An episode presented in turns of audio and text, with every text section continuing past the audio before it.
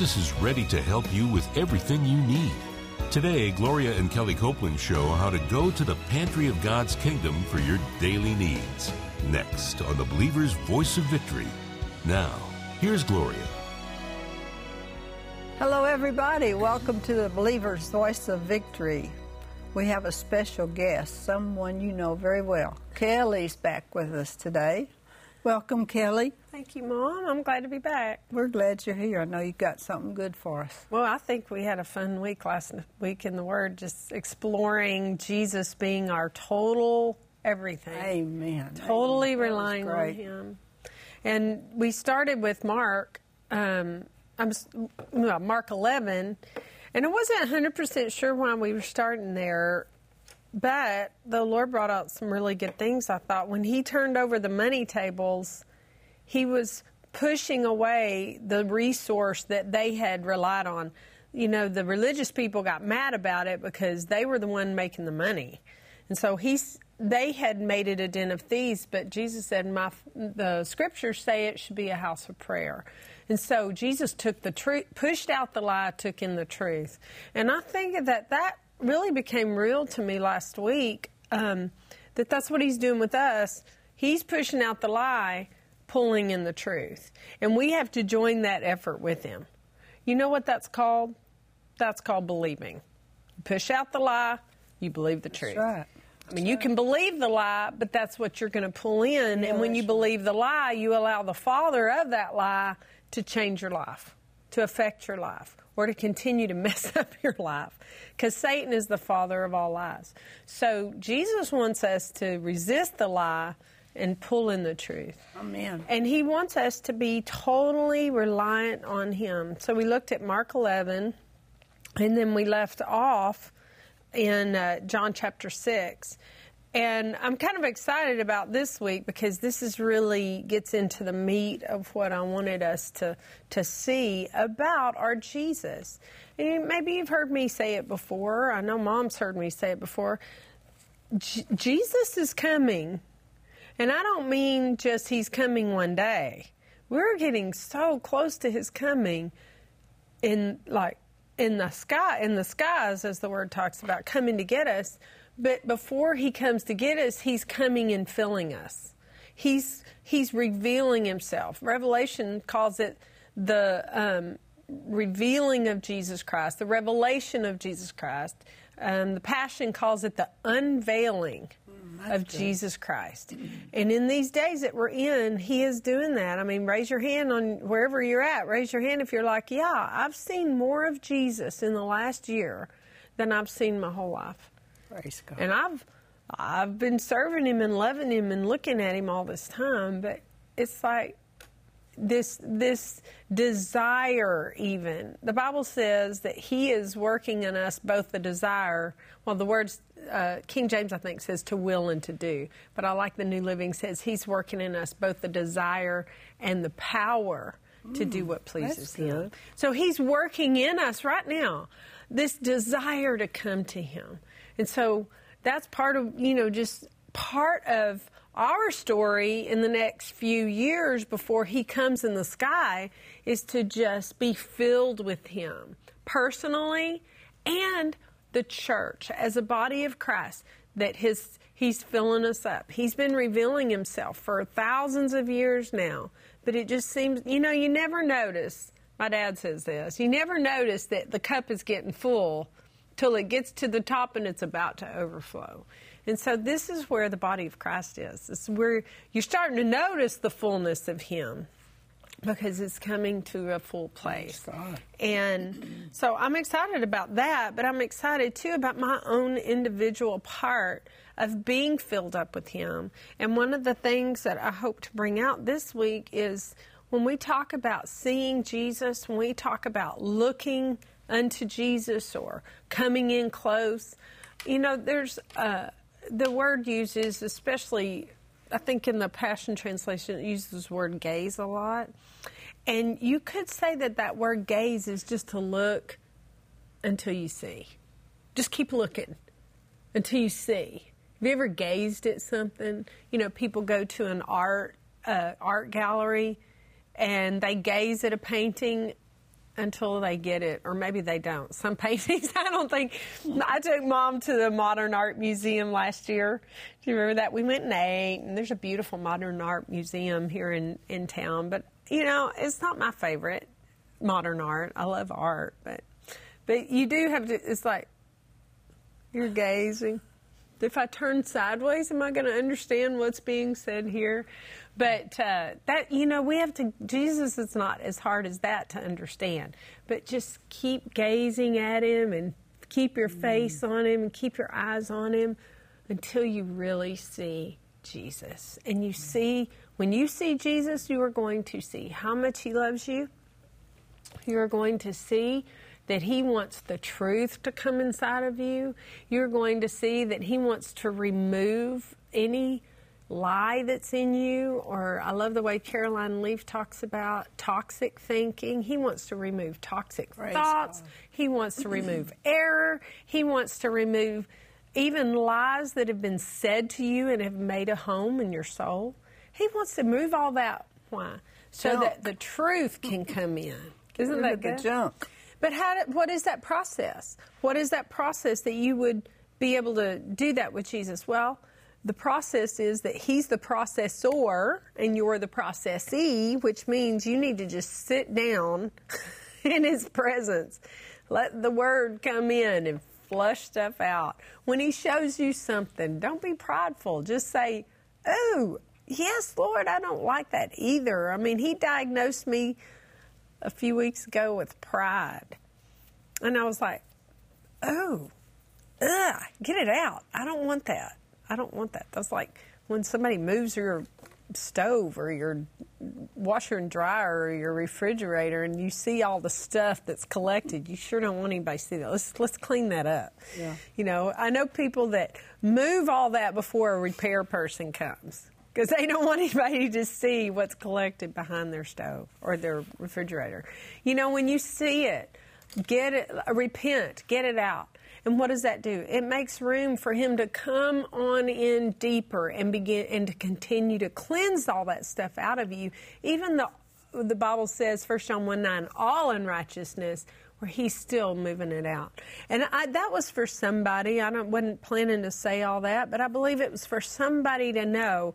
Set your heart this week to hear what Jesus is saying to you because he knows about your life. He loves you. Mom and I love you. We've walked through these things and we're still walking through things that He's showing us. This is not an end journey till the day we get to heaven, we're still going to be learning things, you know. Um, I want to be, I don't want to be in the beginner class when I get to heaven. I want to be, you know, moving on into some heavenly things because here on earth we need to know Jesus. And we need to know what he thinks about us Praise because God. that's the truth, not what you necessarily see. So, in John chapter 6, just to back up just a bit, um, he fed the thousands, and he fed them off of of um, you know just a little lunch, loaves and fish. Fed them, walked on the water. They went back over. They went back home across the lake. And uh, it says the next day the crowds came back to where he had been and they're looking for him. And they didn't see him, so they crossed over looking for Jesus. And he, they said, um, Hey, when did you get here? Where'd you go? In other words, why weren't you over there? We came back to find you. And Jesus, I mean, he got right to the truth, didn't he? He didn't mess around with any of the passive aggressive stuff. He just gets right to the truth with them. And he says, I tell you the truth. You want to be with me because I fed you, not because you understood the miraculous signs. He's, they did not understand what he did there with feeding them. They didn't understand what it meant. They didn't understand what he was trying to say to them. I mean, he had preached to them and they didn't capture all of that. But what they got out of all of that was boy, that was some good food. I'm going to go back for more. And he says, don't be so concerned about perishable things like food. the Amplified Mom says, Stop toiling and doing and producing food that perishes and decomposes in the using. You know, Matthew uh, 6 says, um, Seek ye first the kingdom of God. It says, Don't worry about what you're going to eat and what you're going to drink and what you're going to wear. Seek first which is really the same thing he's saying here to these people seek first the kingdom of God, and all those things will be added unto you. Why? Because all those things are in the kingdom of God. That's why you have to seek first the kingdom of God, because that's where all those things are. I mean, if you're home and you're hungry, you don't go look in the closet, hopefully, for food. You have to seek first the pantry because the pantry is where all those things are. I always laugh when I think about a pantry. I wish y'all could see her pantry. My kids have loved my mother's pantry always. Uh, you know who else loves your pantry? Creflo. Creflo. Creflo loves her pantry because yeah, he makes his stuff at home. You know there's something good in that pantry. Maybe less now. They eat a lot healthier now than they used to. But even so, people send them stuff that they don't necessarily eat, and it goes in the pantry. and uh, you can always find something good One when you night, come to the pantry. Creflo and Jesse, I believe it was Creflo and Jesse, they were spending the night at the house, and it was late. And I went into the kitchen, and I opened the pantry door, and there they were. were they like little mice that you caught raiding Yeah, the pantry? They were in the pantry finding things. well, they didn't come looking in the laundry room. No, They didn't go want to the looking in your closet. No. They didn't go looking anywhere. If you could have seen the expression on their face. That's so funny. That's so funny. You caught them. Mm-hmm. They, they went to the pantry because in the pantry is everything good to eat. And if you're hungry, go to the pantry. Well, this is what Jesus is saying. Yeah. What you eat, what you drink, what you wear, you know, the roof over your head, all these things that he describes as perishable things like food or uh, that you could toil, produce, do. I mean, Creflo and Brother Jessley could have gotten in the car. Jerry may have been with them. they could have gotten in the car and driven to the store to get something to eat. But it wouldn't have been nearly as good as what was right there in your pantry. All they had to do was come to the pantry. And they didn't have to work for it. But he's saying stop toiling and doing and producing food that, that perishes. If you go to a lot of worry effort and energy effort and strength effort and yourself trying to produce those things, it's a waste, he says, when all you have to do is come to me, come to the kingdom of God. And uh, thank you for your pantry. Your, your pantry was a great, a great object lesson today. He says, "Oh, let's see. The the Passion Translation says, "Stop striving for That's these good. things." So I like that too. He says, "Spend your energy. Don't spend your energy striving. Spend your energy seeking the eternal life." That's not talking about. Somebody might say, "Well, Kellie, Gloria." I still need to eat. I can't wait till heaven to eat. I can't wait till heaven to to have my rent paid or my kids taken care of. But you're missing it. What he's saying is all those things they are available. Practical life, eating is available inside the eternal life. How about if you had a magic pantry that produced food? You don't even have to go to the store. I'd like Be great. That'd be Let's awesome. do it.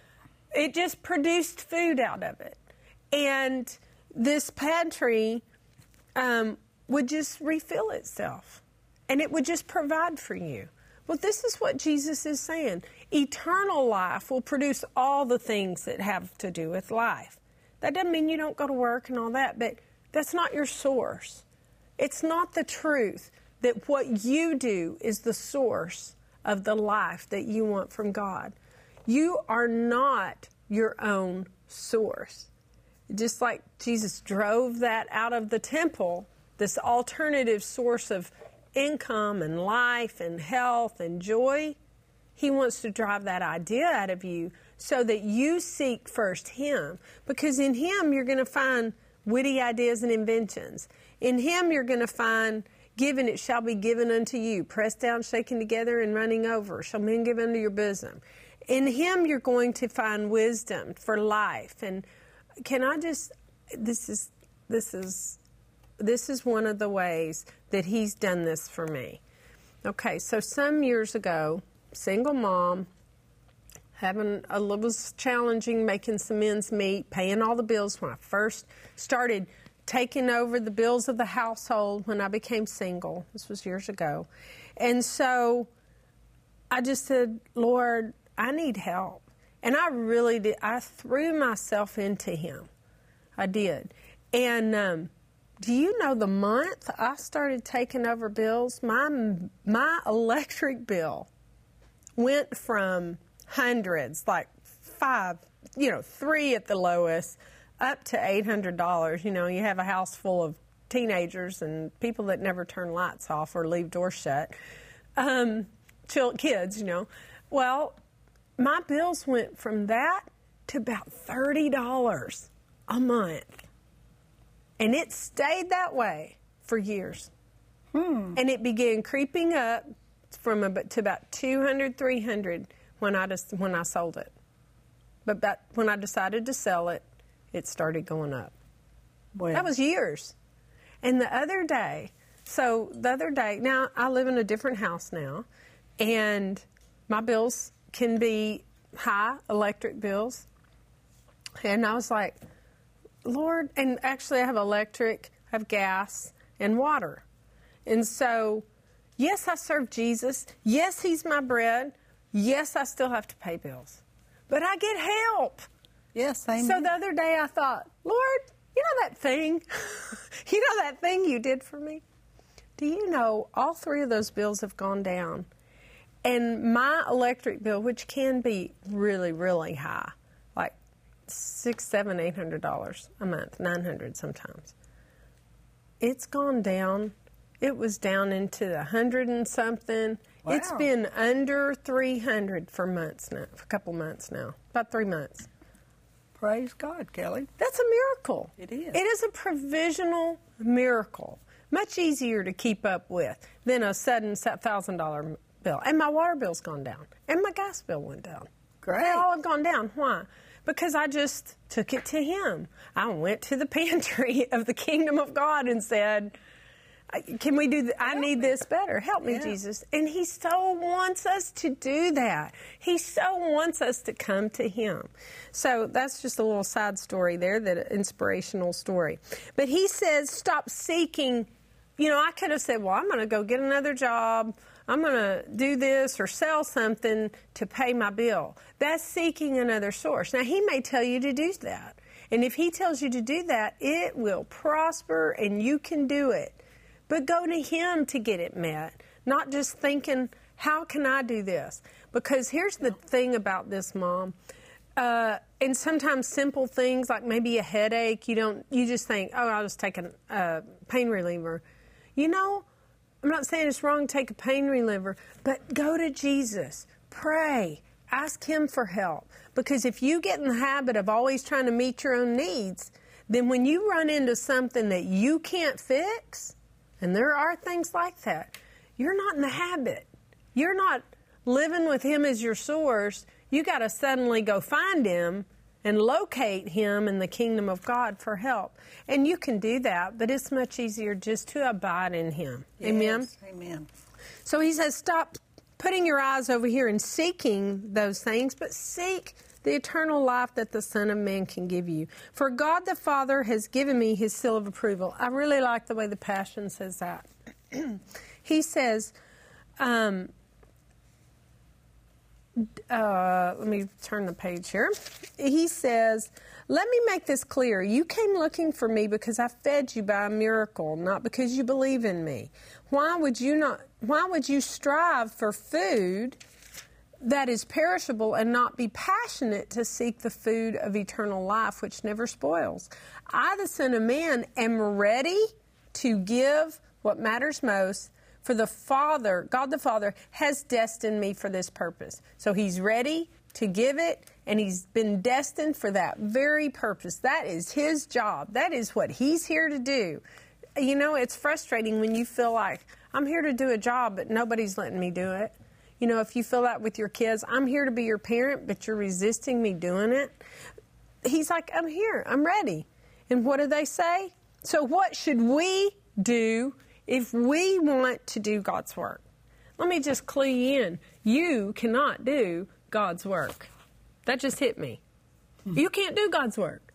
You can do what He asks you to do. That's your, Your work for Him, Your your part. part. You can never do God's work. You can never do the good job at providing for yourself. You can never do the job of doing a miracle. That's His work, that's His part.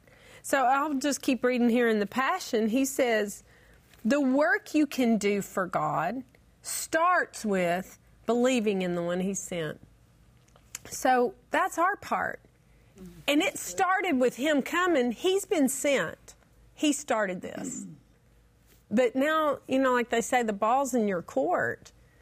You can't just bat that back to him and say, you know, do something for me. Uh, give me just, uh, give me a miracle, give me bread. Your part is to come to him. You can't get all these things from afar off.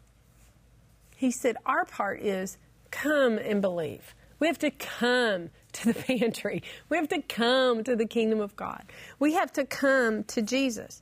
And so, what did they say? Show us a miracle and we'll see it. Then we'll believe. In other words, batting it back. You do something more and then I'll believe.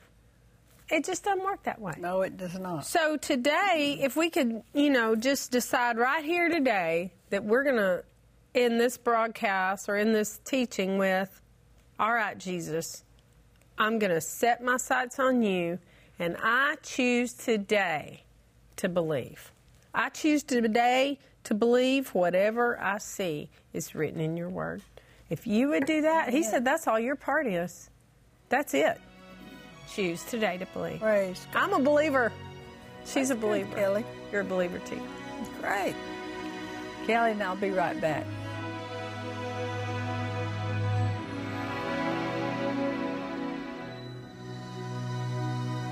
We hope you enjoyed today's teaching from Kenneth Copeland Ministries.